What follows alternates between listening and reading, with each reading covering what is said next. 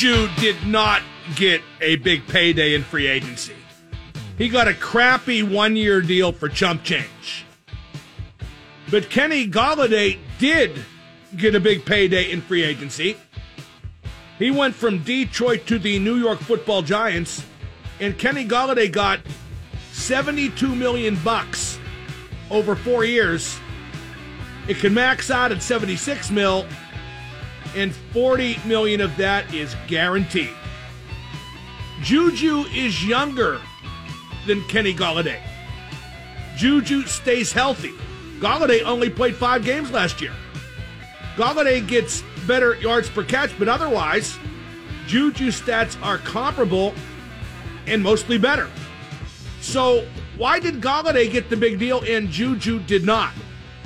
You tell me. Call 412 333 WXDX or tweet at Mark Madden X. But I think I can tell you why. Because Kenny Golladay isn't a dancing clown. He's not a pain in the ass with all the ancillary stuff. And that must matter because Golladay got what he got, and Juju came crawling back to Pittsburgh for a low ball offer.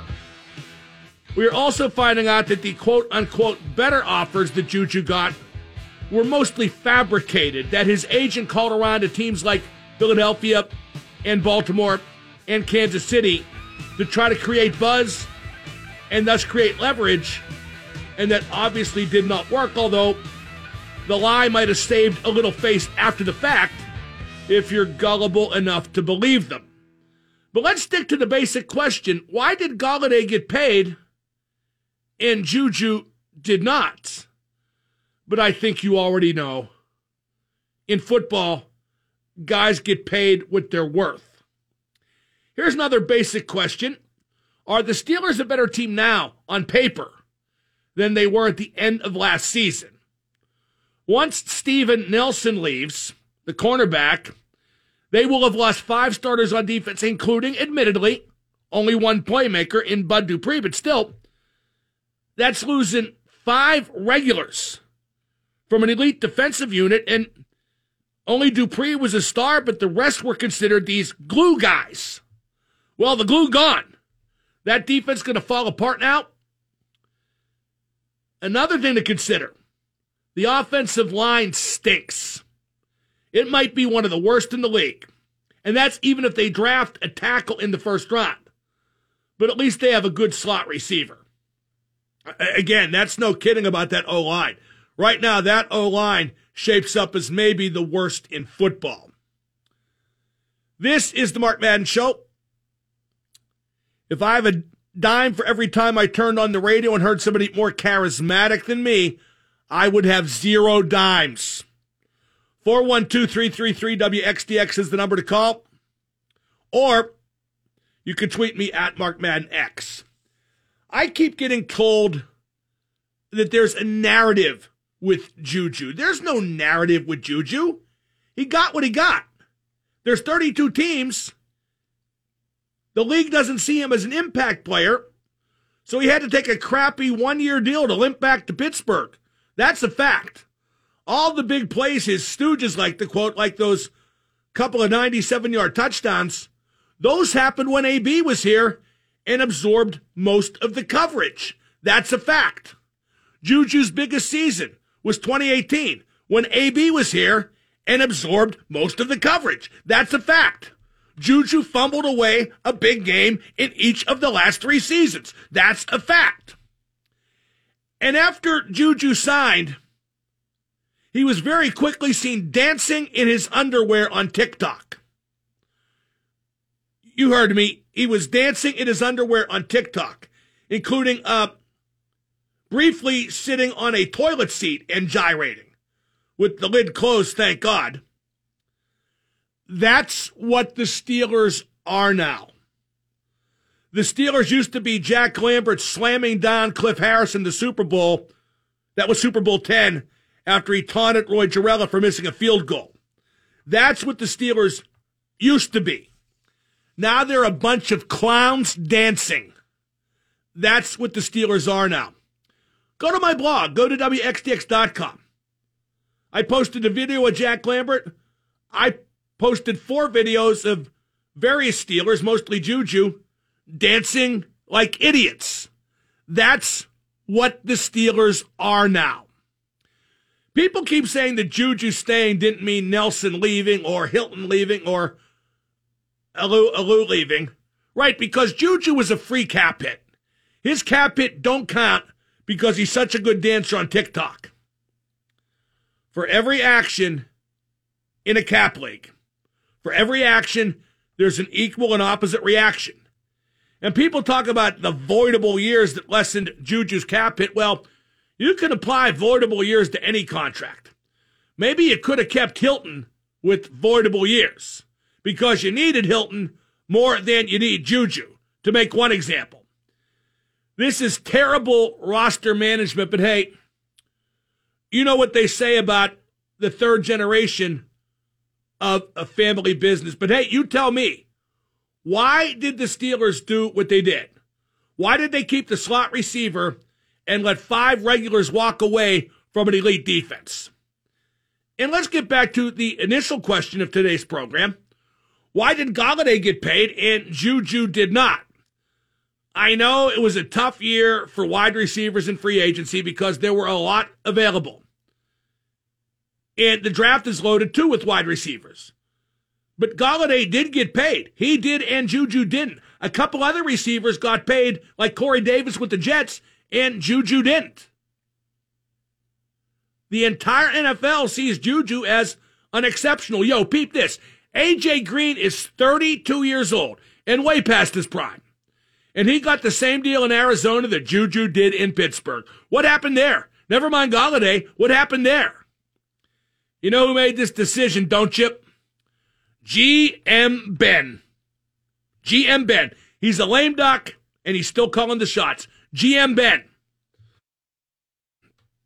Maybe Villanueva's going to stay. Maybe Pouncey and McDonald unretire. Maybe Switzer comes back. Let's keep the band together. Of course, it's a band that won three playoff games in 10 years. It's a band that's playing dive bars and not big arenas. And by the way, I still think Ben can be real good. He just can't do it over 16 games. Anyway, turning uh, to the Penguins.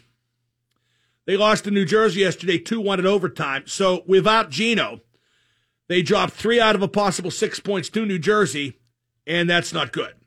Jarry played okay yesterday, although he was out to lunch on the overtime goal. The Penguins played hard hockey for 60 minutes like they always do, and defensively, they have been very sound.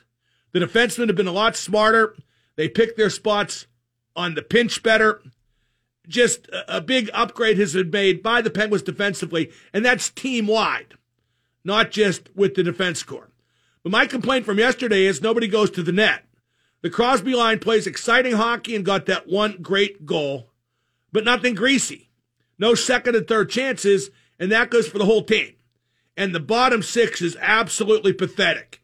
You got these bums like Gaudreau and Sceviour and Jankowski who are lucky to be in the league, and I just don't see any urgency. Nobody steps up, and you need guys to step up when a key player is out. I remember 92 when Mario and Joe Mullen got hurt in the playoffs, and the Penguins used the Muskegon line, called up from their Muskegon farm team. Jock Callander, Dave Michayluk, and Mike Needham. And those guys came through. They were just a bunch of minor leaguers, but they stepped up to the situation. They could not have done it over the long haul, but they didn't need to. Just step up short term. The bums the Penguins got now, they can't even step up for one shift. That said, I do not endorse making a trade just to plug a hole, because what are you trying to salvage? One and done in the playoffs is something this team, as is, can do. And what's the difference between doing that and not even making it? And I hate to criticize the Sid line because it scored five goals in those three games against New Jersey, but you need quantity, not quality. And maybe that's unfair, but it's also reality. The Penguins were extremely tired. That was their fifth game in seven days, and that's absurd, even with the schedule packed tight because of COVID. No hockey team should have to do that under any circumstance. But Letang was still amazing. Played 25 minutes, got six shots on goal, Letang has been a godsend for over a month now. We had a great story in high school basketball. The Upper St. Clair High School boys team had only six players and no coaches available because of COVID. Only three starters were available, and they still beat Erie Saturday in a 6A state quarterfinal. That's incredible. That's not some regular season game against a crap school. That's a 6A state quarterfinal. Those kids deserve a lot of credit. Uh, some 20 year old college player came back and ran the bench. Going to talk to Luke Gensler, senior point guard for Upper St. Clair. He split his lip. He twisted his ankle. He just kept playing. Amazing story. Luke's going to join us at uh, about a quarter after five. Now, if this is like the movie Hoosiers, I, I wonder is Luke Jimmy Chitwood? Who's Ollie? Uh, I was at the big International Wrestling Cartel 20th anniversary show on Saturday in Elizabeth. What a fantastic card of indie wrestling. I called a match on DVD with my man Joe Dombrowski, who should be in the big time. Elias sent in a tape because he started there. So did DJ Z, Dr. Britt Baker, and Wardlow from AEW. They came back to where they started to pay tribute, and Wardlow effed some people up. It was great. Britt Baker loves the Steelers.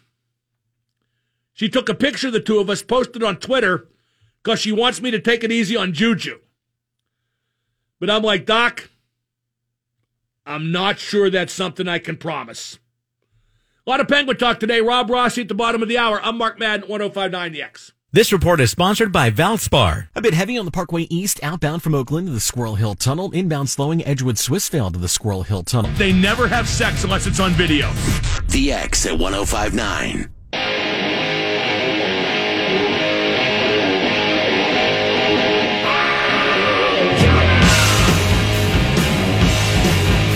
The Steelers have lost Ola Adeniyi to free agency, the edge rusher. He signed a one year deal with Tennessee. So now the Steelers have two outside linebackers of NFL caliber, those being TJ Watt and Alex Highsmith. Two, that's it. Not like that's an important position. I mean, neither is cornerback. They are going to lose a starter there. Lost their blitz nickel, but hey, at least they have four receivers. GM Ben, he knows what's important. Just let GM Ben make all the decisions. 412 333 WXDX, the number to call. Uh, okay, uh, the, the Juju signing has been fabricated in terms of positive PR appeal. His free agency was a failure, and since then it's been a lie. Now, here's some of the biggest chunks of BS in this whole Juju story. Juju didn't get better offers. I told you that right away, and now it's being exposed. When Juju got his crappy deal, uh, we were told the money just wasn't there for receivers. Golladay proved it is. Juju didn't stay because he loves Pittsburgh, and that will be exposed next year because as soon as Ben quits, Juju is out of here. Unless it is, of course, once again, the only crappy offer he can get. There are many undeniable truths in this whole story. And one of them is Juju can't get away from press coverage. When his stooges look at his crappy yards per catch of 8.6, they're like, oh, all they do is throw him the short ball. That's right. And that is because Juju can't get away from press coverage to get upfield unless AB is on the other side, and that's been proven. Here's another undeniable truth all his antics hurt him. The social media, the dancing, the logo drama. The logo drama is when he crossed the line into being not worth the trouble. Up till then, it was just narcissism. But when the other team claims they derived motivation from what Juju did, that turned GMs off. GMs don't like to deal with that stuff at all, especially when it comes to a mediocre player. Uh, all of Juju's branding might get him chump change on Twitch and Twitter, but it cost him money on his football contract. Everyone said Juju would go to the Jets, but I got told the Jets weren't interested because of the drama. And the Jets signed two other receivers, and one of them, Corey Davis, He got three years at 37.5 mil. He got the deal Juju wanted. The Jets passed on Juju twice. So nearly everything said about why and how Juju returned to Pittsburgh is just a whopper of a lie. But you can't see the truth if you don't want to. So many excuses get made for Juju's mediocrity, but that crappy contract doesn't lie. Juju is the Paris Hilton of wide receivers. He's famous for being famous. If you want to be glad Juju's back, hey, go ahead. But he's not that good, and he lost in free agency. Uh, Twitter is all over me because of my stance on Juju. That's okay. I know more people agree with me than don't. More the Pittsburgh media agrees with me than don't, except many won't say that because they carry the water. But I'm right about this and always was. And if I would lose every single listener and every single reader and every single job I have because I'm telling the truth about Juju, I would wear that like a congressional medal of honor. Because the truth is the truth, and Juju is a clown, and the Steelers are a team of clowns, and I lost all respect and any emotional attachment to the Steelers when AB took the culture and ruined it, and the coach and so called leaders stood around and let it happen, and now Juju is just doing everything he can to make sure that team's a dumpster fire. And if you say it's not the culture, okay, let's look at when AB started taking over and everything that's happened since then with the culture. What's their record in that time? Oh, yeah, three playoff wins in 10 years. Now, maybe that's not caused the culture, but the timeline parallels. I keep asking you. I keep asking you. I, I did last week. Nobody will answer. Why'd they only win three playoff games in 10 years despite the talent they had? And you won't answer it, but you know why. Uh, things can get a lot worse before they get better, too. Uh, GN Mike Tannenbaum was on ESPN. Here's what he said about the Steelers. They brought back Ben Roethlisberger. They resigned Juju, and they still have questions at left tackle, center, and running back. I think this is a team that could very well wind up with one of the top five picks in next year's draft. Unquote. Well, if that happens, I won't need Viagra till they put me six feet under. I can tell you that for sure. All right, Rob Rossi next. 1059. This is Hall of Famer Eric Dickerson. Here's what's trending on the iHeart Sports Network. Presented by Universal Windows Direct. West Virginia is being added to the list of early NCAA. Call back when you're coherent.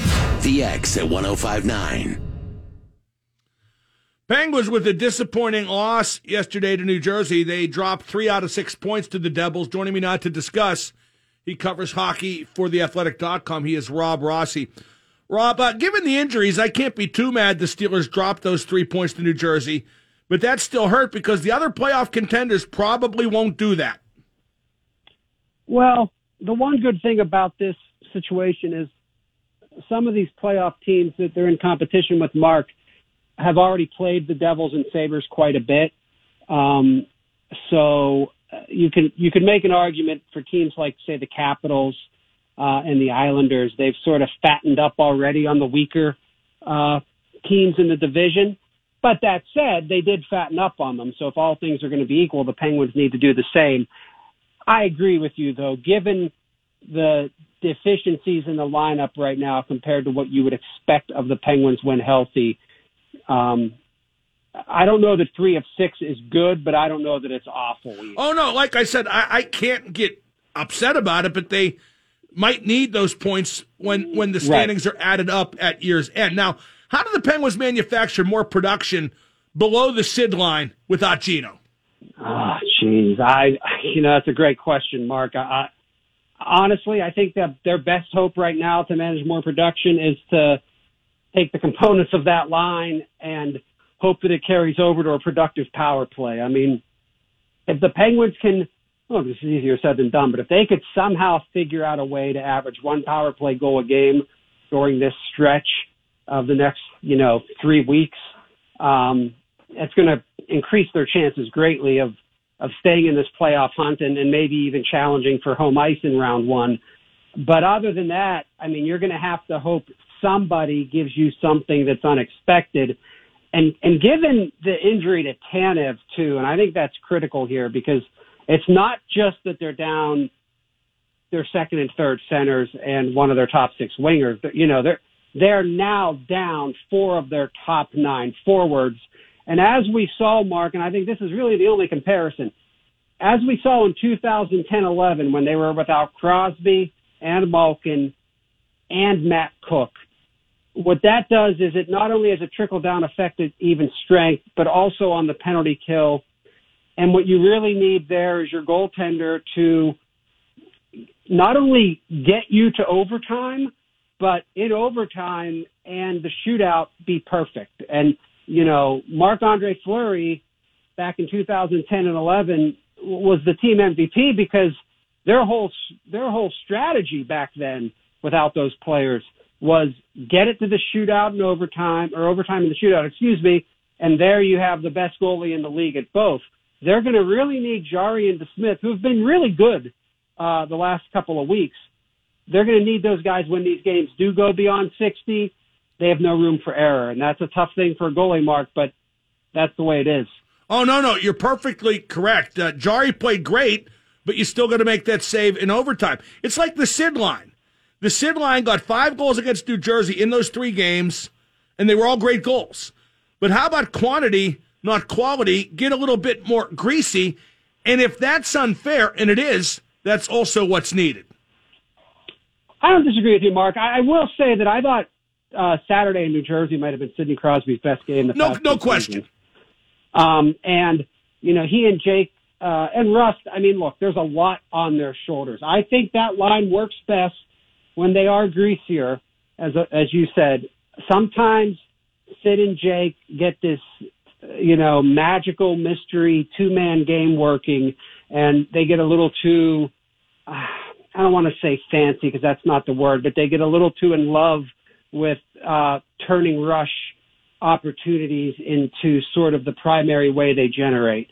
Um, that said, again, given everything they're asking of, of that line right now, I think if they can give you a, a you know two points a game, boy, you just need somebody somewhere else. And, and this might be a case, Mark, where a guy I've been critical of this year, um, Mike Matheson, can be a real asset to them because the one thing he's great at is offense from the back end. And it may be worth him taking even more chances right now to, to try to get them the goals that they're going to struggle without these guys. Now, I'm going to guess that you would not break up Sid Guentzel and Rice to try to artificially create more balance. Uh, some people are talking putting Jake at center. I don't see it no, when him and Crosby are no. on this kind of run. No, and Jake's not a center. I mean, he's a winger in the NHL. I I know he I know he came up and played some center, but that that's in a you know break glass if necessary situation. Now, you're probably one more injury to a center away from breaking that glass. But if that's the case, then they're going to have to go out and do something to address the uh, the center issue right now. But no, I no, I I think the most overrated thing in hockey, Mark, is this obsession with balanced scoring. It's nice if you have a team like the Penguins did in 16 or the Tampa Bay Lightning or the the the Vegas Golden Knights. But that's because those teams have a ton of offensive talent. To me, I look more like I like the way Colorado does things, which is you kind of load up your best players and you count on them to score. And, and this team is built that way when they're healthy. I don't think you go away from it now. We're talking to Rob Rossi of theathletic.com here on 1059 The X. Now, uh, people are clamoring for a trade. What's your call? Would you make a trade? Who would you trade and for what? Um, I don't think I would, if only because there's going to be limited opportunities to make one. You know, Mark, this is a unique year. That goes without saying, but you have to think of it this way. If you're going to make a trade with a team in the North Division, that team's probably going to want to do that deal right now, you know, sometime this week, right? Because that team's going to have to wait two weeks to get a player that it acquires uh, back into the lineup. So that probably rules out the North if you're not talking about this week. I don't think you're going to have teams in this division trade. Maybe Buffalo, but I mean, what does Buffalo have that you really want outside of Eric Staal? And a lot of teams are going to want him. And now you're talking about two other divisions you'd be trading with, where three of those teams are in, you know, real tough battles to get what will be important home ice advantage in each of those divisions uh, for those best of seven series in round one. So I think making a trade is going to be difficult. I wouldn't move one of the defensemen right now, not because I think they, not because I don't think they could move a Marcus Pettersson, but I think the value on him will be better in the summer. And given the way the schedule breaks down, Mark, I'd be hesitant to move uh, anybody from a defense core that right now can sustain a, an injury or COVID case or whatever and not be completely decimated compared to the forwards. If I could get something where I run Hextall, to me, it's it's really about can you acquire the type of third line center or third line player that you could maybe pair with a returning Jason Zucker and make that Tanev, Blueger, Czar line when healthy your fourth line. Because if you could do that, I think you can get a real interesting dynamic by having McCann be the off winger with Cros or with uh, with Malkin and Kapanen. But that player is going to be really hard to get given the assets that they don't have. Well, yeah, that's the problem. There's not much trade capital at Ron Hextall's disposable disposal, and I agree. I can't give up Pettersson for like a, a third line guy. The Penguins need to restock their system a lot more than they need to salvage a playoff berth and a first round exit because if you believe the window's open, that's one thing. I don't think Hextall believes that. I think he's hopeful, but I don't think he would commit to that via a big trade.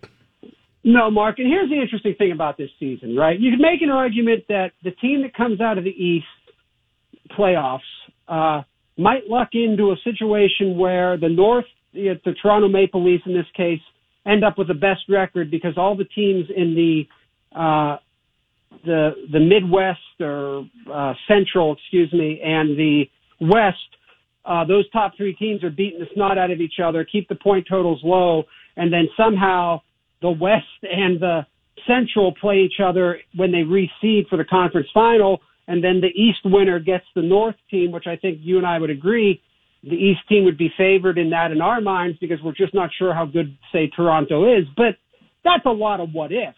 Uh, yeah. The other thing is, no, but but that could happen. But the other thing is, you know, there's going to be a lot of talk about salary cap space, and I'll just warn people. And we got something up at the Athletic a little bit that touches on this.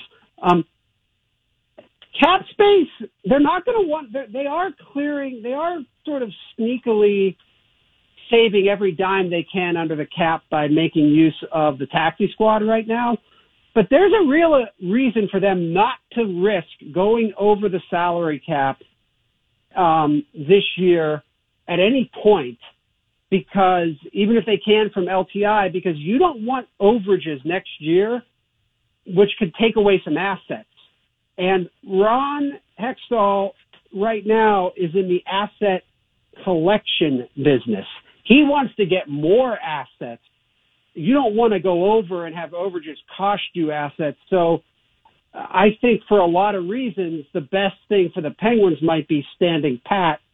Uh, because let's face it, they're another injury from, say, a significant player away from not being able to correct it anyway. Here's a weird idea, Rob, and, and it's it's the kind of idea I would normally laugh at uproariously and criticize the caller. But hear me out because I think the bottom six right now is just execrable. They're, they're like there are five guys going out there every night that you know aren't going to score, and they're not raising their game based on the opportunity. Would you move Riikola to wing? He has skill. They've done it before. To me, it has to be worth a try. Is that the defense that you'd move to wing? Well, who else? I mean, you're not going to move Tanger because he produces. No, from, I mean, I, I, I, if they trusted Riikola more on defense, the guy I'd think about moving to wing would be Matheson because I actually think every part of his skill set would transfer very well to wait. And I'm normally, Mark, I'm like you. I think it's an absurd notion to suggest normally, but um, they have two guys that you could possibly do it with, and, I- and I tend to agree with you. Right now, what what what are the better options? But boy, I mean, from what I've seen of Matheson and his defensive deficiencies, and I know they love the way they move, he moves the puck, but I think that's a guy you could put on the wing and, and he might do some damage. But, you know, I would not think about, or I wouldn't be adverse to them thinking about Riikola because when he was there, he wasn't awful. And I think he brings some elements just with the way he plays physically that some of these other guys don't have, which would serve them well. I wouldn't want to do it full time, but for this stretch, I don't see harm in thinking about it.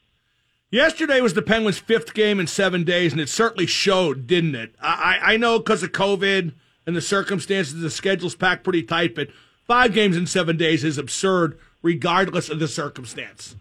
Yeah, and it's tough because you know every team's facing something, right? But I think for a team like this that's on pace to have you know the second most man games lost in franchise history, if it were an 82 game season, it's particularly gutting, especially when let's face it, the guys there without oh, you know, you're without two of your top penalty killers now, and you're in a situation where you're without an Evgeny Malkin who was sort of coming on and the team was taking on his personality. And I, I think the Penguins are often best when they they take on Malkin's personality, but they they play with the consistency that that Crosby brings. So yeah, five and seven's too much. Mark, look, it's it's the reality of this season.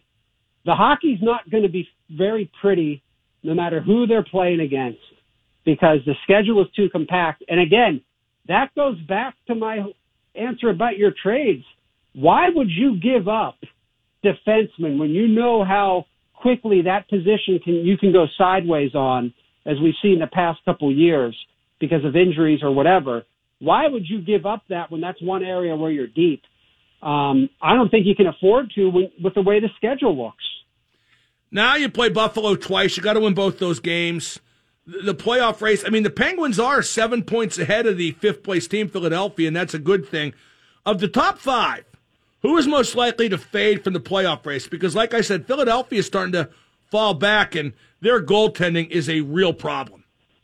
Yeah, well, I mean, you know, uh, Carter Hart uh, isn't ready for the Hall of Fame quite yet, I guess. Um, you know, so many people had put him there at the beginning of the year, but that Flyers team last year, they were a fun team to watch, right? And they did a lot of great things in terms of their puck movement and the scoring chances they created. But you know what was a difference for them last year was Carter Hart was sensational. Um, they haven't got sensational goaltending this year. They're they're a little bit less responsible even than they were last year defensively. And I think Philly right now is the worst of the the five you're speaking of.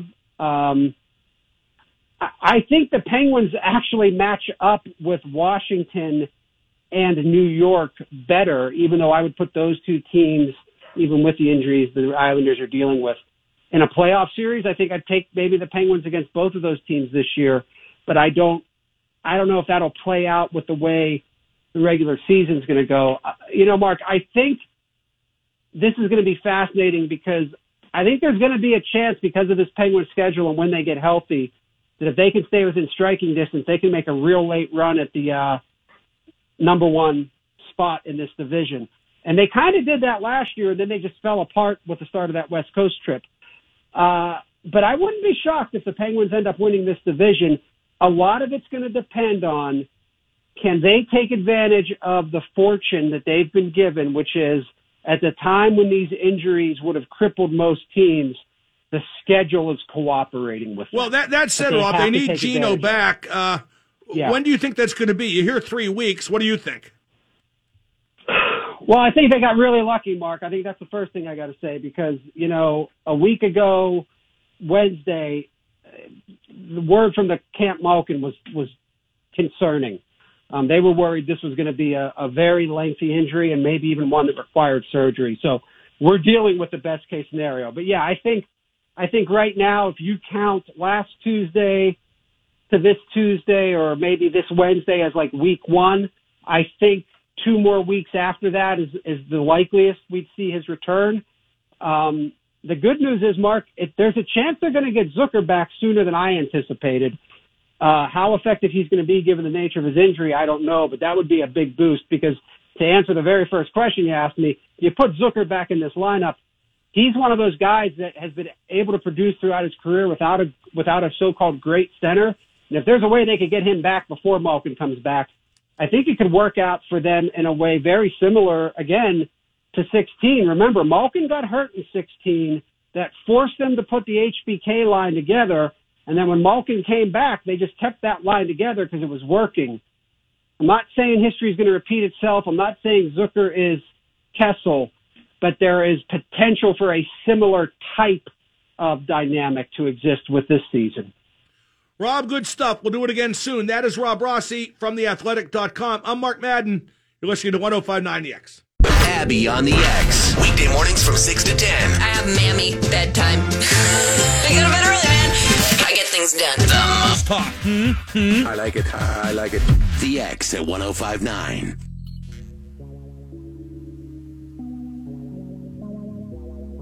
I got a shout out to this kid. He's one of the show's heroes. Spencer Lee from Franklin Regional High School, wrestling for Iowa. He won his third straight NCAA title. He's on a 35 match winning streak. He won this year's title competing despite an ACL tear. And here's good news for the rest of the NCAA. You get an extra year of eligibility if you want because of COVID, he's coming back. He won 7 nothing in the final at 125, and he's coming back. That kid is a badass. He's the latter day Danny Hodge. I love it. So, congratulations to our buddy Spencer Lee from Franklin Regional. Uh, no quarter brought to you by CW Electrical Services. Make the switch at CWElectricalServices.com. Let's go to. This guy's been on hold for 50 minutes. Mac from Orlando, Florida. Mac, you're on the Mark Madden Show. Good afternoon, Mark. Enjoying the Rob Rossi conversation. Oh, thank you. It's, uh, thank you for letting me have my get off my lawn moment here. Okay, first of all, Juju. All he had to do during his first contract was to produce as much as he could and then hold on to the football because he's playing for his second contract. Instead, his focus was on impressing 10 to 35 year olds. Well, here's where he blew it. Well, no, his Because- his his uh, focus was on maximizing his exposure and his brand. If that's the demographic, maybe, but you know, Juju's a chump change guy. He had the Verizon endorsement, but uh, that's going to be gone. I mean, you know, one million, excuse me, one year, eight million. The NFL GMs have told um, big companies what you are, and it's not a star. He had those other endorsements before when he was AB second banana, but uh, but yeah, and now what he needs to do is refocus himself verbally and visibly to football and minimize the branding. But I bet it goes in the opposite direction. Exactly. Here's what happened, though. He he should have been impressing the 40 to 65 year olds who are the coaches, the GMs, the owners, because they are the decision makers. Mark, if he listened to you, he has about an extra 40 million dollars in the bank. Oh, no question. Juju blew it. He lost in free agency. And if he doesn't wise up, he's going to lose for good in his next free agency. If he doesn't have a great season and cash in big next time, he's never going to cash in. In fact, it might already be too late. And and, and, and it's his own fault. No, it's hilarious. Thank you for the call. Here's a quote from Spencer Lee. He, he apparently had problems with both his ACLs. He said this after he won the uh, NCAA tournament at 125. Eight days ago, I tore my ACL in my other knee, so I'm wrestling with no ACLs. Whatever, man. I don't want to tell anybody because excuses are for wusses. This was a tough tournament for me. I could barely wrestle. I could barely shoot. I can't sprawl, but there was no doubt. My teammates told me no one can do this but you, and I believed them. He's Danny Hodge come back to life. I wish he was a bit bigger because he could go right into pro wrestling and be a superstar with that kind of guts and charisma. Okay, we got Christopher on hold. We'll get to him in a second. We're going to talk about uh, a bunch of other kids who also have guts and charisma just around the corner. And I want your calls on Juju, and I want your calls on my notion that the Steelers are now in the era of dance clown dance. Check out my blog today. It's embarrassing. I have four videos of Juju and a bunch of other Steelers dancing and and, and just it's it's embarrassing. Read what Jim Brown said. One of the greatest African American athletes of all time, one of the first black athletes to really uh, a pioneer in, in civil rights activism. Read what he had to say about black athletes dancing. Maybe I'll post it on the blog tomorrow. But check out my blog right now at the X website. But in just a moment, we're going to talk about a super cool story in area high school basketball. I'm Mark Madden, 1059 The X. Wednesday night, the Bears square up against the Sabres. Buy Sam a drink and get it dog one, too.